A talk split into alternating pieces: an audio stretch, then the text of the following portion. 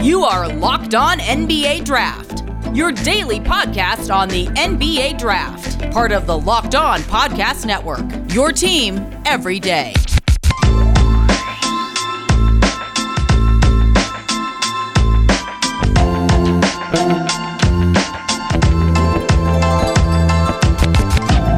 Welcome to Locked On NBA Draft. Thank you so much for making Locked On NBA Draft the first listen of your day means a lot to me. I have a really good episode for you today. College basketball is now one week in the books. Uh, it started seven days ago. It's been already a very long seven days. Feels like with the draft, we've already seen some scorching hot takes. People are ready to finalize their boards, it almost seems like. But I've got someone who is much more rational than that today, and that is Damon Allred. Uh, Damon, how are you doing today? I'm doing great. How are you? Hey, I'm pretty good. This is our first time linking up, so I'm excited. Uh, we're going to be talking about Kentucky, Duke, UCLA, some returners, the G League. It's going to be a good episode. This episode is brought to you by Rock Auto. Amazing selection, reliably low prices, all the parts your car will ever need. Visit rockauto.com and tell them Locked On sent you. So, Damon, um, who do you want to start with first, Duke or UCLA? Let's go with Duke. Okay, good choice. Good choice. So, Duke is. Uh, they've played three games. They really haven't stood out. I don't feel like in uh, in the last two games, just because the competition has been rather weak. They played Army and Campbell, but they really stood out in the Kentucky game. So in a way, we're actually kind of talking about Kentucky as well. But we have a fuller portion about the Kentucky guys. We'll kind of hint at it here. Um, but with Duke, what has stood out to you the most so far? There's a lot of choices, I feel like, and I think there's one obvious one, but I'm curious what you say. Yeah, the obvious one is Paolo. I mean, he's just been exactly what everyone was hoping for. Yeah, I mean, the ability to hit shots off balance. Um, he does need to improve turnovers. The turnovers are definitely uh, somewhat of an issue. He has already committed 10 turnovers to just one assist. Uh, I liken that to that of Greg Brown from last year, which isn't the best company, but almost everything else checks out. What what else has stood out for you with him. Yeah, so I kind of want to pick your brain about this. Is just these uh, big time premier level offensive initiators and how well they need to be able to distribute for it to not be an issue. Um, I tend to be on the side of if the ball is in Paolo's hands, you kind of want it to stay in Paolo's hands until the shot, just because it's. I liken it to, and I'm not saying he is Kevin Durant, but like when Kevin Durant has the ball in his hands, a lot of the times the best case scenario is for Kevin Durant to shoot the ball, you know? Yeah, there's definitely similarities with that uh, for Paolo. I mean, a lot of his face ups and the post ups where he can just get to his own shot and he doesn't even need to dribble half the time. Or if he takes a dribble, it's like a one dribble situation. It, it is similar to in that way. I'd, obviously, I don't know if he has the scoring skill set. I know you're not trying to compare him to Kevin Durant, but once we see that skill set kind of come along, and maybe you know create some size of situations more consistently and things like that that's where i think you start seeing that really take effect the most. Yeah and just the percentages right now like looking at the basketball reference for him he's shooting 83% on two point jumpers and at the rim which is just insane for a guy who's taking as many mid-range and long twos as he is. I mean like that's that's the type of numbers that you'll see from like a rim running center and he's just doing it with jump shots too. Yeah, I was about to say the two point percentage can always be misleading just because there's so much room in that two point. Like no two point shot is really equal. A floater isn't the same as a shot at the rim, which isn't the same. You know, it continues free throw line jumper, mid range jumper, like foot on the line. There's so much, and just for him to be able to do almost everything I've listed and still shoot on eight attempts per game through three games, 83% from three, that's utterly ridiculous. So uh, anything last thing on Paolo, like uh, like anything on the defensive end that stood out to you or anything like that? I mean, he's just been really solid in all facets of the game, except that that playmaking that you were talking about, the one assist, ten turnovers. I think it might be something where, as the season goes along, we'll see more of the playmaking from him. But to be honest, it's really not much of a worry for me right now. Yeah, I mean, even if he doesn't really become much of a playmaker, his scoring and just um, modern forwardness, I guess, if that's not really a phrase or word, but just the ability Makes to sense. do anything you want from him. I mean, he's like a modern forward and the playmaking is almost a bonus. And I also want to touch on this. So the turnovers are a lot of them him like bullying people and literally just knocking guys down. Like he played Campbell and Army. These aren't exactly ACC level opponents. So he there were a couple plays, and I mean that with all respect, because there's a lot of good talent in the country, but like he he definitely bulldozed some guys just because that would not have gotten bulldozed in the ACC, SEC, any of the Power Five schools. So that's something to definitely consider. It wasn't a lot of just like errant passes. He couldn't make a read. Uh, I am not worried about the playmaking for for whatever that's worth. But moving on to someone who is a bit more of a playmaker, he really stood out in that Kentucky game. Trevor Keels, he is a guard. He is 6'4, 221. He's pretty built. He's a freshman. I think he's 18 until the for almost the whole year. And he might even be 18 until draft, or excuse me, until the opener next year, season opener in the NBA. Um, what do you think of Trevor Keels? Because he stood out a lot too. Yeah, in that Champions Classic game against uh, Kentucky, he really put the clamps on my guy Ty Ty, who I'm really going to go for go to bat for later on in this episode. Um, but he looked great. Um, the way I compared him in a text to my one of my family members actually was um, he kind of looked a bit like Kyle Lowry on the defensive end, just a big guy who's smart and is going to be physical but not too physical to the point of fouling all the time. And he just really impressed on that end, especially, and then got some pretty nice shots to go that night too. So, like where he's at. Yeah, I I I still can't decide if I like his jump shot. He's super aggressive getting to the rim, and his motor just seems nonstop. So I I see a lot of the Kyle Lowry on the defensive end. I'm very interested to see what his offense turns into. I'm very far away from making any long term judgments on that. But I think defense is something you can see right away uh, with comparisons, at least. And the Kyle Lowry one really does jump off the page. Like they they're built the same. They have the same dog in them. Like I mean, I don't I don't know. Do you see that same like just motor and Keels? Like I feel like that's pretty easy to see. But am I crazy? No, it makes perfect sense because I hear a lot of people talk about what Duke needs this year to be able to succeed in Coach K's last year.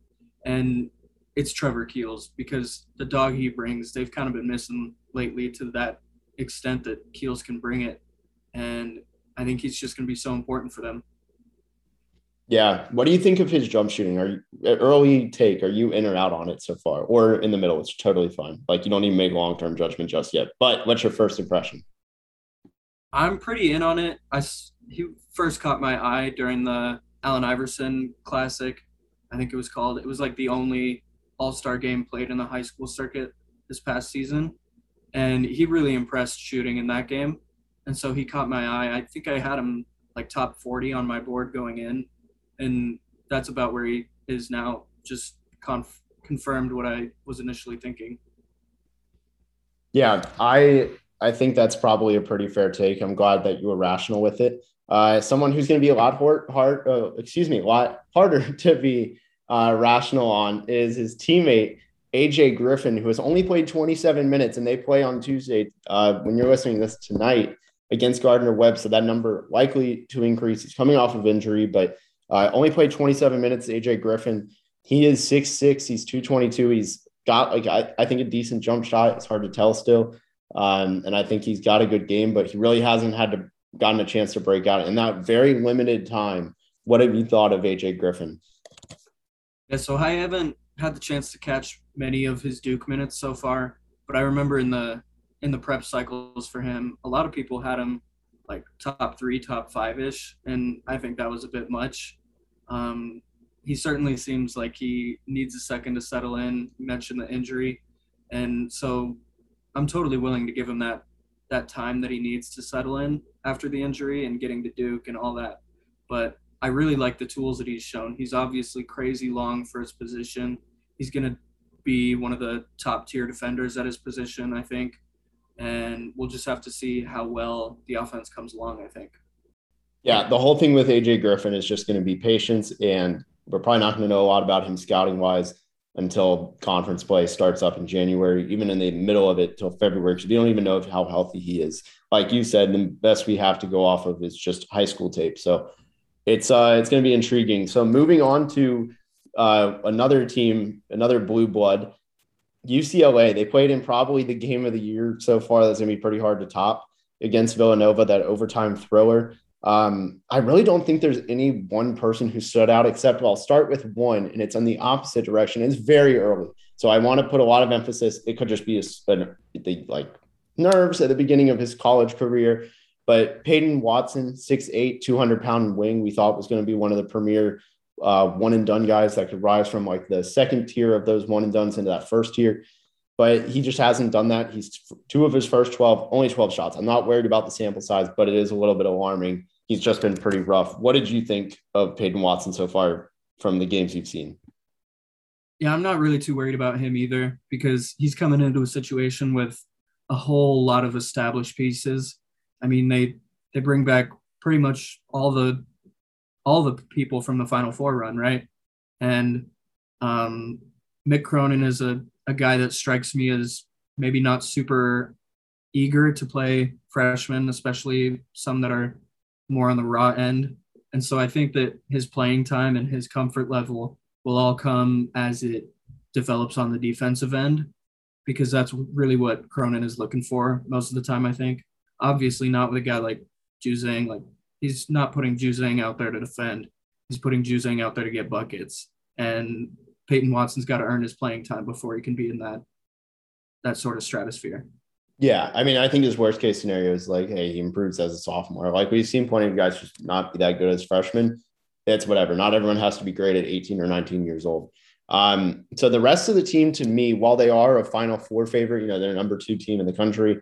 Um, like it's not a hot take or anything, but I don't really see any guys, maybe like even in the top 50 of this draft outside of if Peyton Watson, you know, picks it up. I'm not counting him out or anything, but it's up in the air. We don't really know if this is a legit flash of, you know, whatever you want to call it. Uh, I'm not going to throw the B word on him because that is ridiculously unfair. But like, I don't know. I just personally, I think Johnny Juzang is their best prospect outside of Watson. And for me, he's not even top 50 do you disagree? And I know you said off air you had some hot takes about uh about this team and a certain player on UCLA. You want to fire off? Yeah, I mean Juzang's pretty solidly in my first round right now. I just like the game is about scoring the ball into the hoop, and Juzang does that about as well as anyone in the country right now. And a lot of the way he does it is very reminiscent of Devin Booker, I think not Kentucky Devin Booker, but Phoenix Devin Booker, and just his ability to navigate his spots and get shots up whenever, no matter what the defense is doing.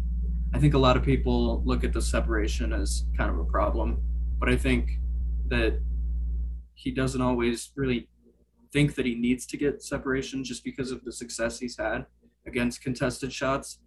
And so I think that really he's just an awesome offensive prospect to me as far as scoring the ball. Obviously, you want at least a full assist per game out of your number one option, but he's not really given that right now. And like we were talking about with Banchero, it's like as soon as the ball is in the hand, is in the hands of Juzang, you want him to be the one to shoot the ball. To me, at least. Yeah, and and you know, I didn't even give you a proper introduction. So for those that don't know Damon, he does uh, he writes for Bright Side of the Sun. He's written for Zona Hoops, who is one of the best draft uh, draft people and best sites I feel like overall for the draft. Super in depth. I've gotten to work with him before a little bit indirectly on Zona Hoops. He's amazing at the draft, uh, and then he's also part of Roll Call. So you know the Suns very well. So I, I'm not even going to like challenge you on the Devin Booker thing. However, the one thing I will say is, while the shooting is there. I think sometimes the games like he shot nine of 24 versus Villanova. I feel like he really struggled to create separation. It was the whole time like he had his man on his hip and then he kind of faded away, kind of leaned over him, whatever. And that's my whole concern with Juzang is while the jump shot is really nice, like it is a very clean jumper. If he's not an off ball threat, what's he doing on ball to really get that scoring volume? So I'm kind of glad we disagree because it makes for good content. But like I don't know. What do you see separation as an issue for him? Not really a ton because in the you mentioned the Nova game. I think in the first half he went 0 or 1 in the first half. Like just couldn't hit anything. And a lot of it was like situations where he's getting in good rhythm for a shot or like coming off movement and he's catching it in rhythm and it just rims out. And like sometimes you're gonna have halves like that. So I don't think that those shooting numbers that night were super reminiscent of how well he can score efficiently. But once they got into the second half, he was just money, it felt like. Yeah, I mean, he came alive, and that, that was a huge part of why Villanova didn't end up winning and UCLA, you know, pulled out. Um, I, am glad we disagree though, because I mean, it's not fun just to, yep, agree on every single player.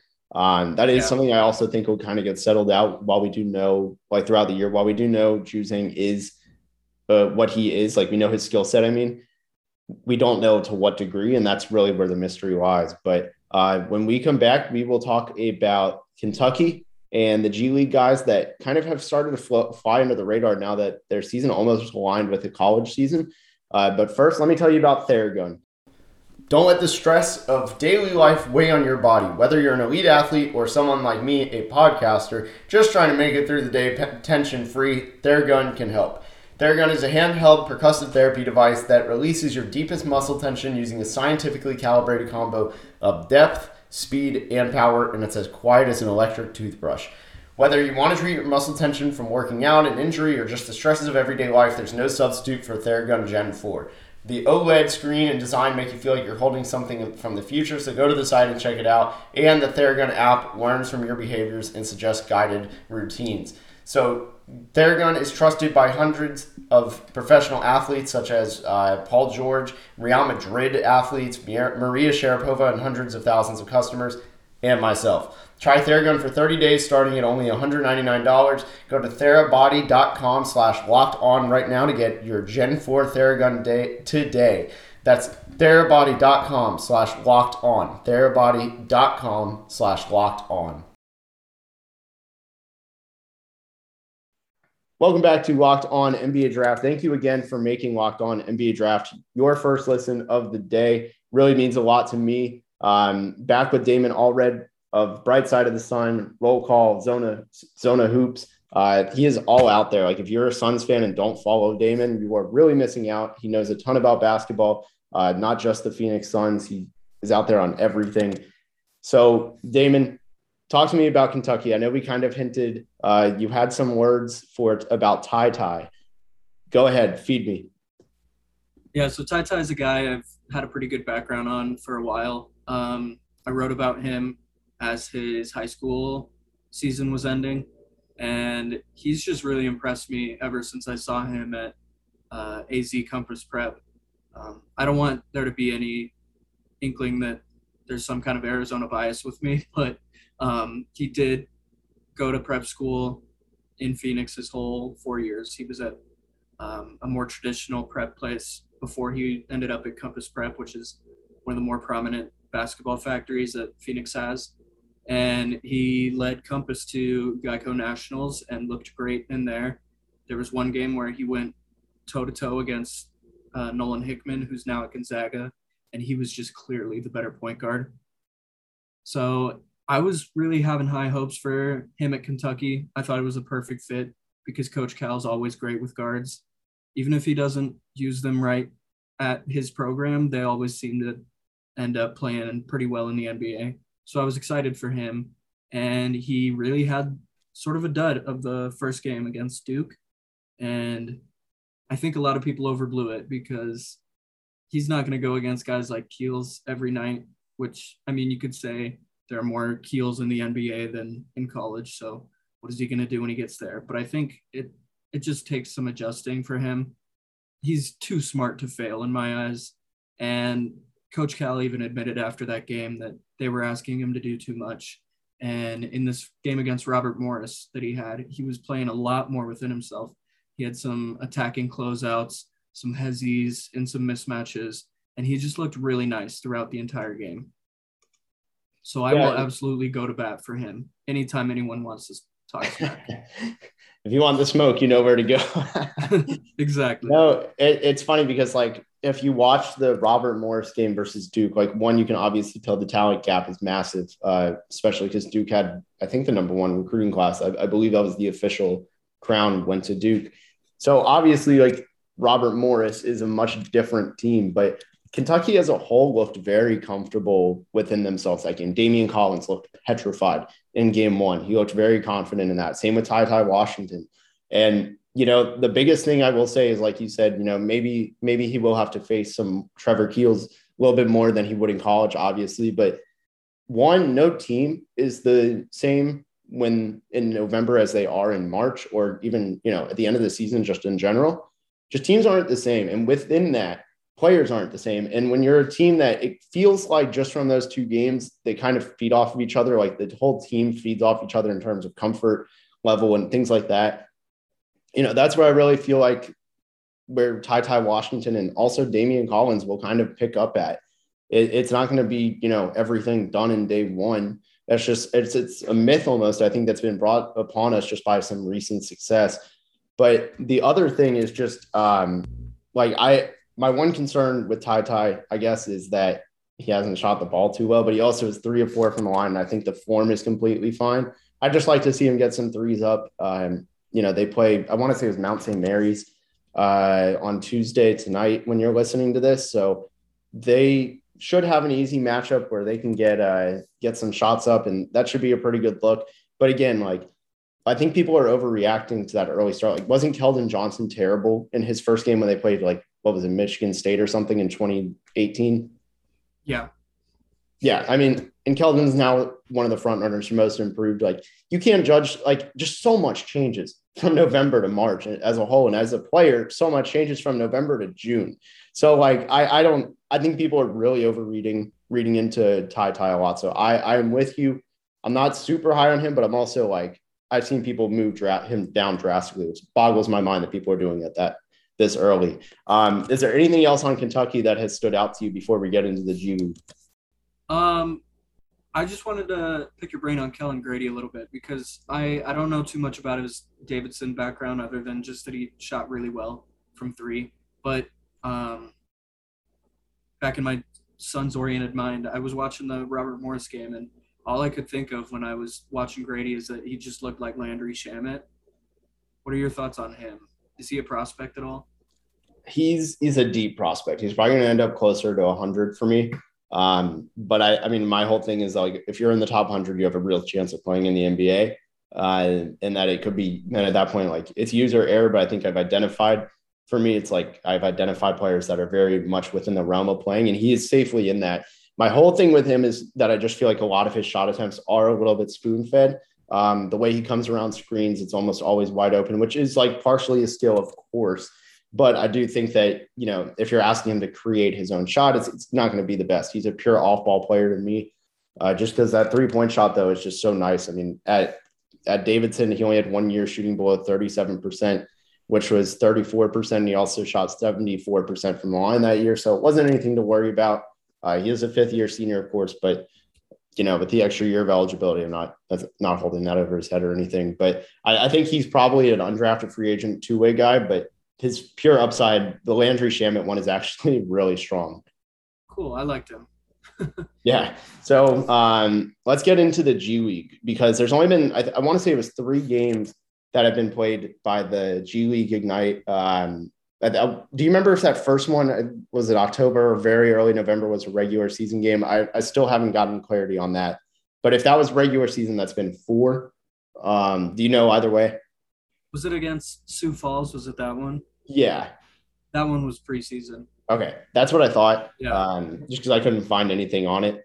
So that that makes perfect sense. So pretty much there's three if you're not unfamiliar with how the g league ignite um, team works there's four prospects that are pretty much head and shoulders they're the standout guys kind of similar to last year we had green Kuminga uh, todd and nix this year it's at the top it's jaden hardy absolutely he is a pure scorer but he hasn't really found success as a scorer just yet he's been pretty inefficient jump shot hasn't started to fall but again it's only been three games or so um, then you also have Dyson Daniels, who is a really exciting six six. Uh, Damon, how would how would you describe his game?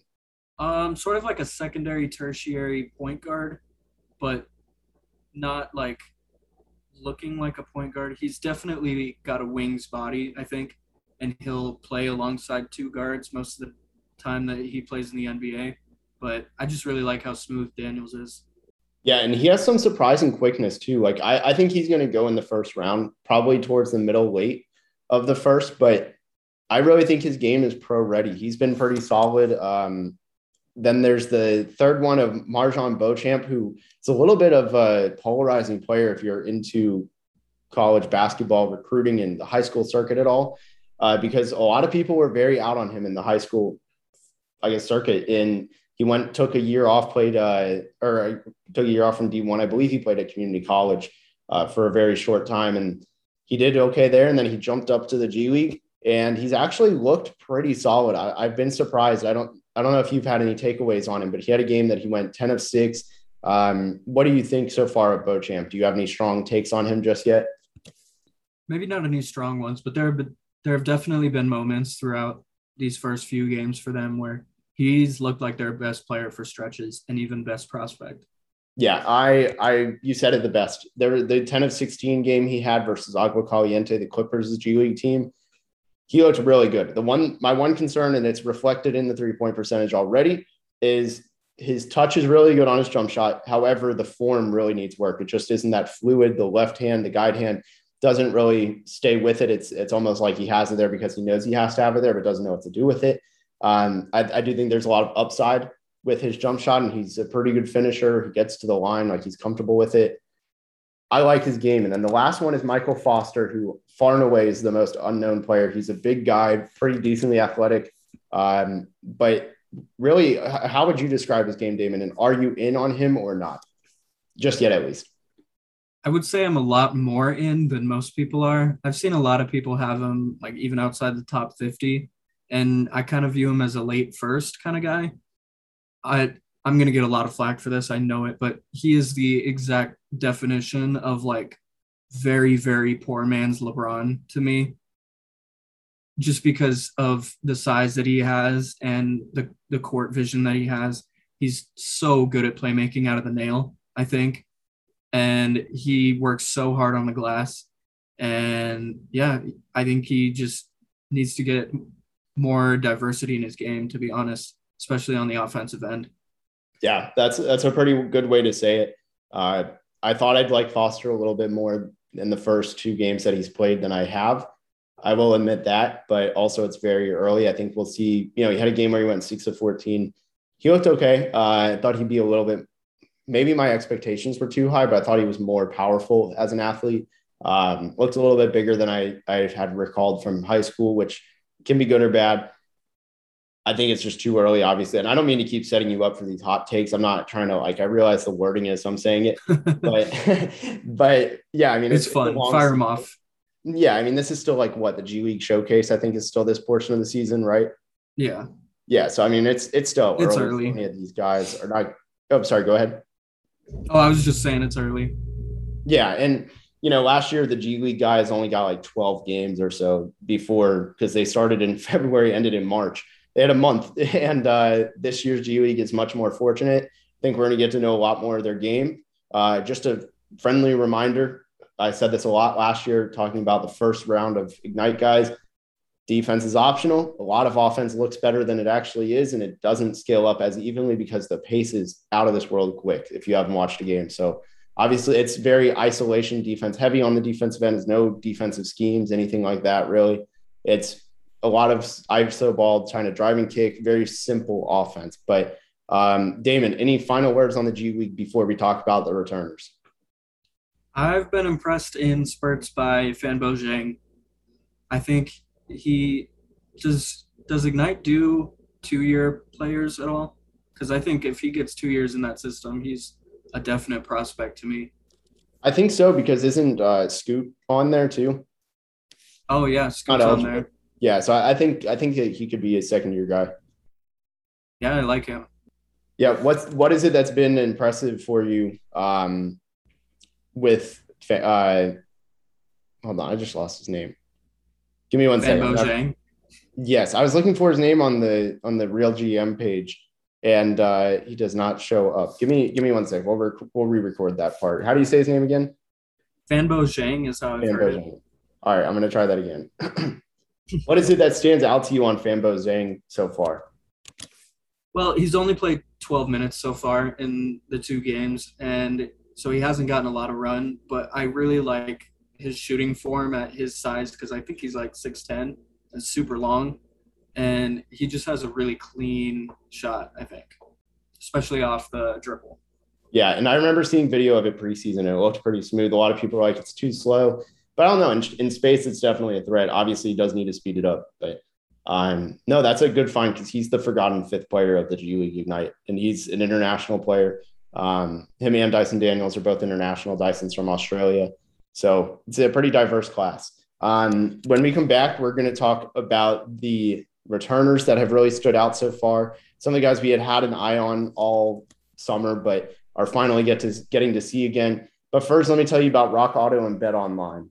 This episode is brought to you by Rock Auto. With the ever increasing number of makes and models, it is now impossible for your local chain auto parts store to stock all the parts you need. With Rock Auto, you can save time and money, and why choose to spend 30%, 50%, even 100% more for the same parts from a chain store or car dealership? Rock Auto is a family business serving do it yourselfers for over 20 years, and Rock Auto's prices are reliably low for every single customer. They have everything you can need. You know the drill brake parts, tail lamps, motor oil, new carpet, whatever it is, Rock Auto has it. So go explore their easy to use website today and find the solution to your auto parts needs. Go to rockauto.com right now and see all the parts available for your car or truck. Right locked on in their How Did You Hear About Us box so they know we sent you. BetOnline is back and it is better than ever. New web interface for the start of basketball season, more props, more odds, and more lines than ever before. BetOnline remains your number one spot for all the basketball and football this season. So go ahead to the new updated desktop or mobile site today to sign up and receive your 50% welcome bonus on your first deposit. Just use the prom- our promo code locked on with one word L S E K E D O N to receive your bonus. Bet online is the fastest and easiest way to bet on all your favorite sports. Bet online where the game starts. All right, so continuing our conversation with Damon Allred of Bright Side of the Sun, Roll Call Sports, and Zona Hoops. Um, Damon, talk to me about some of your favorite returners. Who are some of these guys that have stood out? I know one of your absolute favorites is Keegan Murray. Uh, what do you think so far? Yeah, Keegan just really impressed me in that first game. I don't think I had a chance to see him at all last season because I was a big Luka Garza detractor. I just didn't want to see him ever. And so I didn't have a chance to see Keegan Murray last year. I know he came on really late in the season and was just shooting the lights out of the ball. But when I turned on their first game this season, he is just so clear in a way the best player on the floor for almost every second that he's out there. I mean, he's just attacking and getting his shot whenever he wants. He's got a big body for a wing. And so I just came away really impressed. Yeah, and I still need to catch up. He's one of the last players I haven't seen, I feel like, of the returners uh, this season.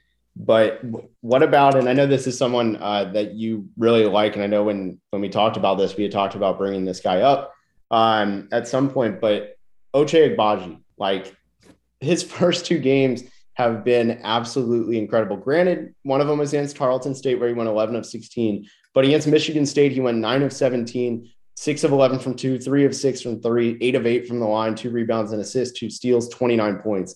So he's gotten 29 and 25, and his two games averages out to 27. Talk to me about what you've liked about Ochai because you are going to preach to the choir that is myself, because I love him. Yeah, he's the exact kind of player that I love and the exact kind of development arc that I really appreciate because he's shown all the tools in the world his first few seasons at Kansas as far as like he's got a true NBA wings body. He's super long and he's big enough I think at this point, thick enough to handle contact and it's really showing with his aggressiveness to get to the basket. And he's also just shooting the lights out of the ball too right now. I think it's 46% on like six and a half attempts per game. It's really impressive stuff so far. And so he's definitely my favorite prospect for Kansas right now. Yeah, I mean, me too, especially with Jalen Wilson out with the DUI whole incident, which is something in of itself. Uh, another returning player I kind of want to talk about, and, and, we haven't outside of like you know, we, I, I, told them we talk about Ochai Agbaji at some point.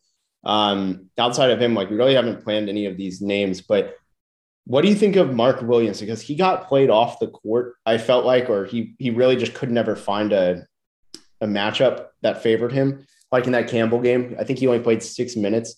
He was a guy who a lot of people deemed one of the best returning bigs.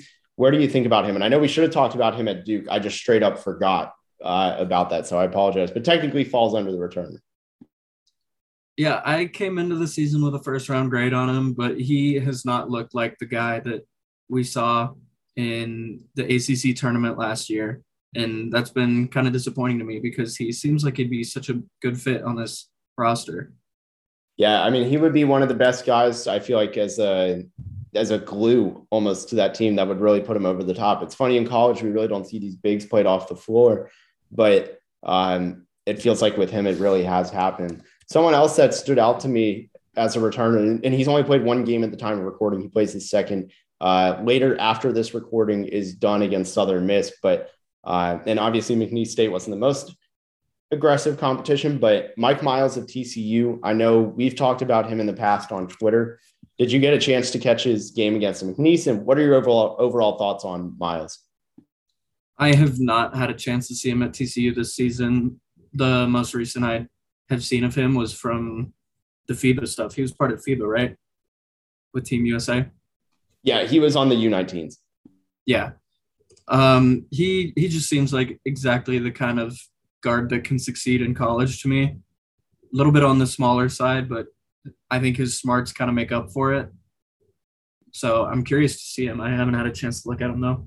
Yeah, I mean, you said it best. Like I've seen him make rim protection plays. Like he's athletic. He he does. He had. I'm 95 percent sure he's going to end up with at least a plus three wingspan. I I still have a first round grade on him. He's a great shot creator. It looks like his shot and shot creation combo got him smoother.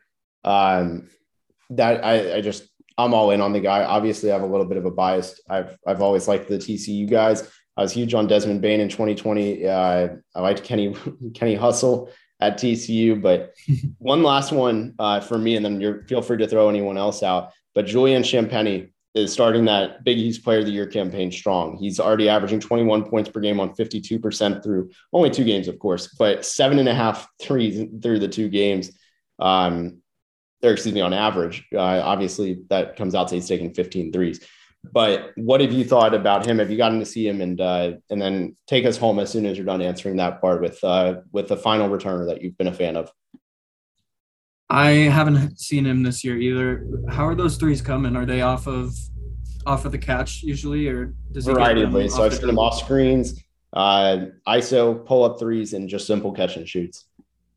That's beautiful. Then I love getting a guy with a bigger body like that to get a ton of shot versatility, and you say he's hitting him at a good clip, so he'll skyrocket up my board at least. The more I get hey, to see him, that's always a welcome sight on draft Twitter. So, who's your last guy that's really impressed you as a returner? I think that we would be making a huge mistake here if we didn't talk about Jaden Ivey at all. Dude, how on earth did I let him go? We just talked. You literally even said the buzzword, the FIBA U19s, fellow teammate of Mike Miles. Talk to us, talk to everybody, and, and spread the gospel of why Jaden Ivey is the greatest returner of the of the class. I'm throwing those words in your mouth. Oh, I am happy to take them because I think I have him around five to seven ish on my board right now. Um, he's just really impressed me as much, or going back to the first time I saw him in his freshman year. I thought he was good enough to be a first rounder, one and done, but he chose to come back, which I really admire. He was saying all the right things about it that he wanted to come back and make good on last year's first round exit for Purdue. Um, I know through Mark Titus has talked about this a lot on the Titus and Tate podcast, um, where Ivey spent a lot of the offseason working with Mike Conley, who is another Indiana area guy, and you can really see it. Like there, he had a drive in their first game where he just had this beautiful shake on the way to the rim, and you could see the Conley dripping out of it. He's got so much aggression and strength and burst going under the rim. I think his shot is good enough to open up that driving game for him, and I think he's a way better passer when he gets or than he gets credit for. Um, I wrote about him last year as well, and he's just been a staple of my draft philosophy is just if you look like Jaden Ivey, then I'm gonna love you. Yeah, and some of the drives he has, the way he can just what's even the right word contort his body, I guess, is just Ja Morant esque. Just the moves he has getting to the basket. He's so saucy, he's flashy uh, in just every single way. And I think he is a good playmaker. And for those of you who don't know, Jaden Ivey is the son of former Oklahoma City Thunder guard and just kind of veteran guard Royal Ivey. Got a lot more of the athletic, vertical athleticism genes than Royal ever had, but uh, he is. I, I don't disagree with Damon. I think he's a top 10 prospect. Last year, the top sophomore was James Bouknight, and I had him number five. It honestly wouldn't shock me if that repeated again for Jaden Ivey. Like he is a guy who has so has improved already. He looks like his game is going to get stronger. His jump shot needs to be sped up and just be a little bit more consistent is probably the thing to watch for compared to his freshman year. But I mean, Jaden Ivey is the guy. Like that is the guy of the sophomores this year. I think he's number one. Mike Miles is my number two, uh, as I talked about earlier. But Jaden Ivey is that guy. Uh, Damon, first of all, thank you for reminding me and, and, not letting me just look like an idiot. Thank you for saving my face by bringing up Jaden Ivey. But second, thank you so much for joining. Damon, tell everyone where they can find you and Twitter, everything, what you got coming up. Yeah, so on Twitter, I'm at I am Damon Allred. It's a lot easier to spell than a lot of people think it is. Um, I just posted something on Roll Call about picking a lineup for each Western Conference team that I'd want to see more of. I'm gonna have the Eastern Conference coming soon too, and then I'll just have Sun stuff on Bright Side of the Sun and draft stuff on Zona Hoops throughout the year. Hey, I'm looking forward to it. This is my first Suns draft collab on the Locked On Network, and uh, hopefully the first of many. Thank you so much for joining me, David. Damon, excuse me. yeah, of course. Thank you very much.